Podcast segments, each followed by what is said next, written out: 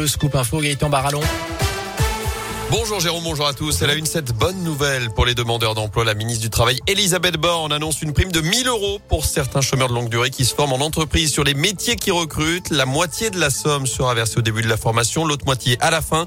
Objectif, les inciter à aller vers ces métiers en tension et lever également les freins financiers. Un coup de pouce aussi pour les retraités. Les pensions complémentaires du privé augmenteront de 1% à partir du mois prochain.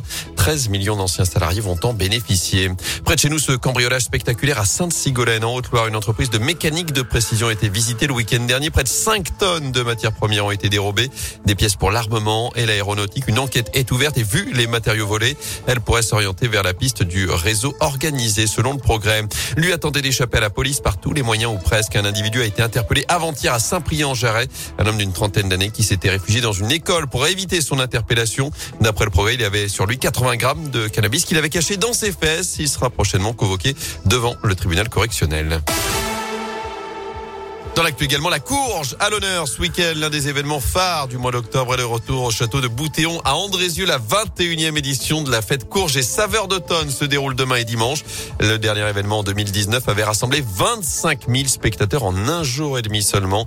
Des personnes venues d'un peu partout en France. Jean-Claude Conti, président d'Andrézieux Boutéon Animation, co-organisateur de l'événement, annonce la couleur. Cette année, c'est très simple. Ça va être courgissime. La grande majorité des animations sont totalement gratuites il y a deux animations qui ont un petit coût, une à 2 euros et une à 3 euros. C'est quelque chose de très très simple. C'est la pêche à la citrouille. Et puis l'atelier des nichoirs, c'est-à-dire où les enfants peuvent créer des nichoirs. On va faire aussi pour les enfants un concours du plus beau potiron décoré, des ateliers sensoriels, des quiz sur les légumes d'automne. Et puis bien entendu, il y a plus d'une quarantaine d'exposants qui permettront aux adultes de trouver tout ce qu'ils ont envie, tout ce qu'ils ont envie de découvrir sur la courge et les saveurs d'automne. C'est pas une fête où on ne retourne plus. Une fois qu'on y est venu, on a envie d'y retourner. Et cette année, contexte sanitaire oblige, le pass sanitaire et le port du masque seront obligatoires. Vous retrouvez toutes les infos sur radioscoop.com. On en parlera également à 11h50 dans La Terre, la Pierre et vous, la rubrique de Philippe Lapierre.